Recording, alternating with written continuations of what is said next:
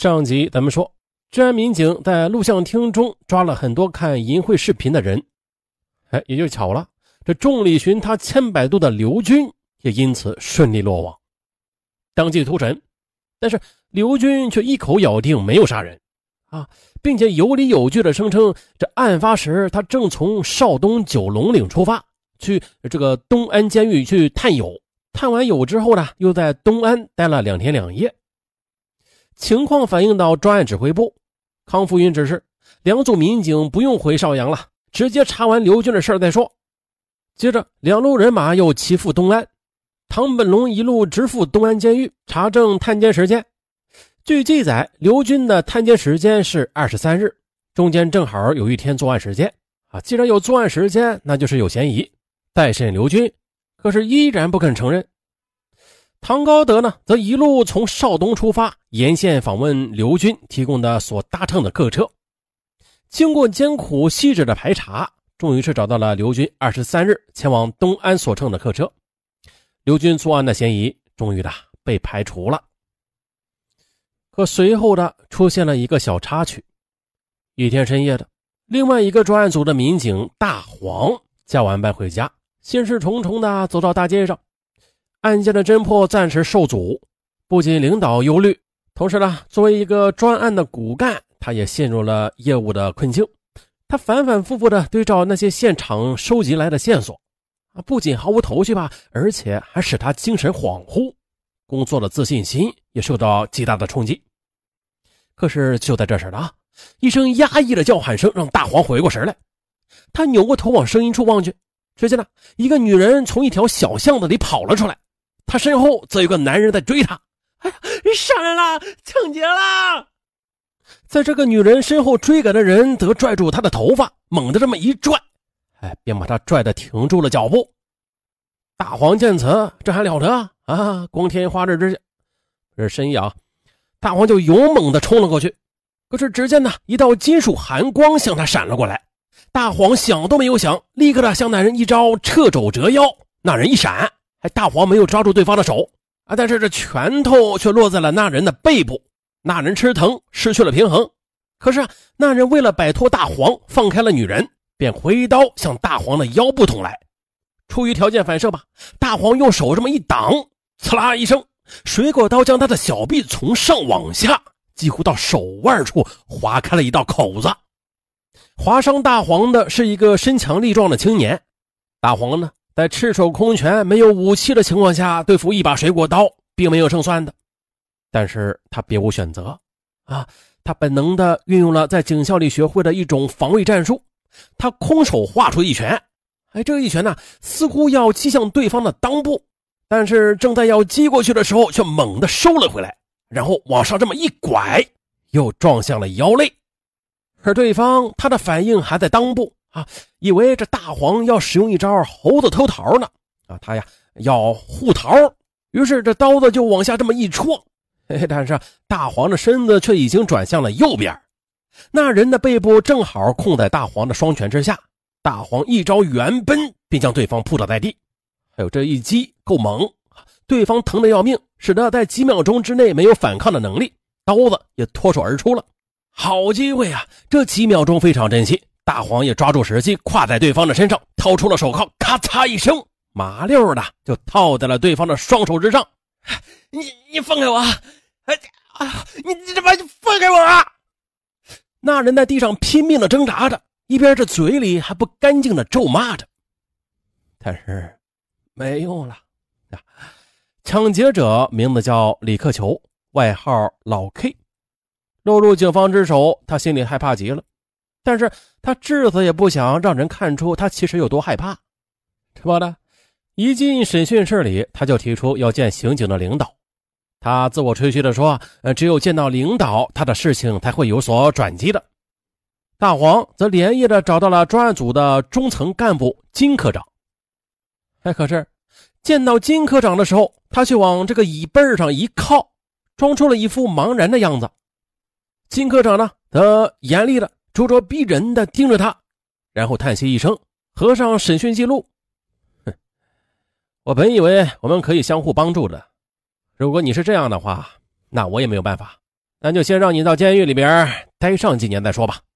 说着，金科长把椅子这么一推，一言不发的便离开了房间，这门也在他身后重重的关上了。李克求朝四处看了看，接着大叫一声：啊啊！回来！呃、啊，我有重要的情况提供，我我要谈条件。好，金科长反身坐下，接着便问出了一端惊天动地的大事来。这供词呢，首先记录了录口供时现场的民警、时间、地点、日期，啊，介绍了李克求的基本情况。他承认是因为一起抢劫一个晚归妇女而被抓进来的。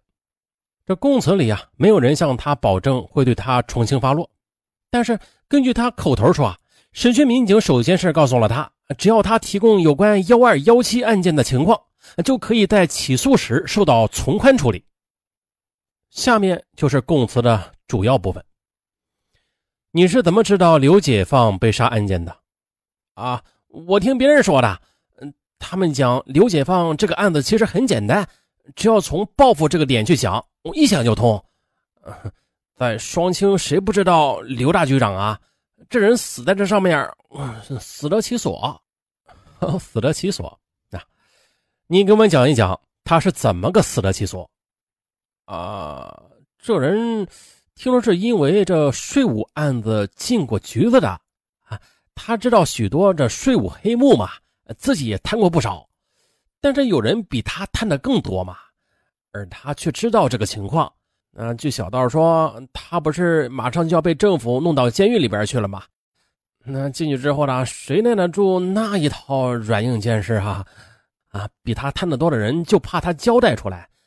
于是只好咔嚓，让他永远闭上嘴啊！对，那就是上上之策。说白了，就是他知道的太多了。那你说这个凶手是哪里的？叫什么名字？呃，你们得替我保密啊！泄露出去的话，我可会是没命的，可能我家里人的性命都不保。我们的材料是绝对保密的，你放心好了。呃，好，那我说了啊。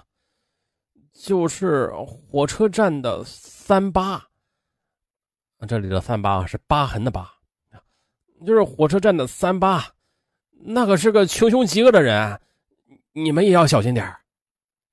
你怎么肯定是他呀？哎，这不光我知道啊，这道上的人好像都知道了，他自己也在外面讲呢。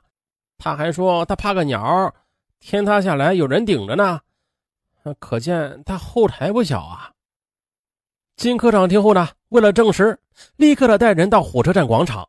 还有这一问，还真的没有人不知道这个外号叫三八的年轻人，在当地派出所的刑侦治安资料上也都有他厚厚的一沓资料呢，是派出所的重点帮教对象。可是这三八不在家，于是民警就在他必经之地守候了大约三个钟头，还轻而易举的就抓获了三八，并且这三八他一点反抗都没有。面对抓捕的民警，他说了：“啊，我知道你们是冲什么来的，我跟你们走。”回到专案组，不待民警审问呢，三八便一股脑的把他杀害刘解放夫妻的事情全部交代了。啊，这真的是得来全不费工夫。不过，也许是案件破得太轻松的缘故吧，康福云等领导对此有点将信将疑了。他指出，主办两起专案的民警把原来的调查资料全部的调出来，认真的对照交代的作案细节。金科长也参与了对原材料的调阅，他越看越感到这危机重重，因为他发现三八的供词纯属是捕风捉影，一派胡言。于是他的嫌疑就被排除了。那至于他为什么没做这个案子，还会啊、呃，胡说呀！啊，一派胡言的。前面咱们不就说过了吗？他的案件在派出所里边，这是厚厚的一大摞呢。也就是说，他是常年来往进出局子的。那大家这么一想，他这种一派胡言是傻呀，还是聪明啊？不过甭管是傻还是聪明啊，他的嫌疑被排除了。啊，经过大量的调查工作。一零二一、一二一七案件的侦破工作几乎又陷入了停顿状态，这可咋办呢？每干完一票，柳根强就只有待在游戏厅里疯狂的打游戏，让紧张刺激的战斗暂时寄托他的意志。他向来都认为自己是没有思想的，飘荡的如一只断了线的风筝，自己无法控制。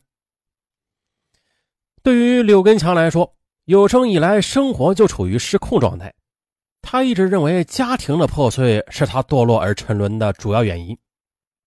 但是他的家庭是如何破碎的，原因却无人得知。他认为啊，一个家庭就应该永远让家人在一起。他的成长之路是复杂的，从来没有过男性长辈来教导他。他一会儿跟这个人过，一会儿又跟那个人过。在他的印象里，只有祖母是固定的，其他就说不清了。母亲、父亲都有好几个，就连他自己也弄不清楚这谁亲谁疏。他们的关系是冷淡的，有距离的，相互排斥的，感受不到感情上的温暖啊，不知道父母之爱是什么滋味。从懂事起，他基本上就不归家了，每天过着流浪一样的生活啊，偷窃、爬墙就是从那时候开始的。师傅街头上比比皆是，他们教你各种偷窃的方法，然后又把你弄来的东西占为己有。稍大点儿，他就开始和别人分赃，并且还培养比自己年龄小的流浪儿。到十八岁那年，他认识了一个女孩，但是呢，他基本上还处于一种失控的生活状态，他无法向女友诉说。不过这话说得好啊，好事不出门，坏事传千里。女友自己探知了他的情况，果断的与他断绝了关系。这时他的意识也清醒了，感到这种失控成了他的累赘，让他无比害怕。他的这种无着无落的流浪，以自身的方式变成了比死亡还要真切的一种死亡。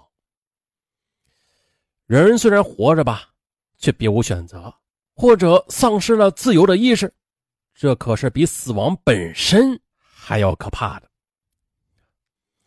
就是在这种迅速堕落无法抑制的生活之中呢，他因为盗窃罪落入警方的法网，被判入狱。这一待就是好几年。几年之后呢，他从监狱里走出来了，看到自由的阳光，他长长的舒了一口气，跑到旷野里大喊大叫了一番，然后开始寻找一个落脚点。那从接到出狱文书的第一刻，他就下定决心了，那就是绝不再走回头路，自己的生活应该回到平常人的生活轨道上来。接着呢，他几乎是用尽了一年的时间，才使自己相信自己有能力改变自己的生活，啊，终于可以摆脱过去那种散漫和懒惰的生活状态了。啊，我终于可以独立安排自己的命运了，虽然很苦很累，但是我很知足。可是谁料这骄标他冒出来了，一切也都随之而改变。哦，预知后事如何，咱下回再说，拜拜。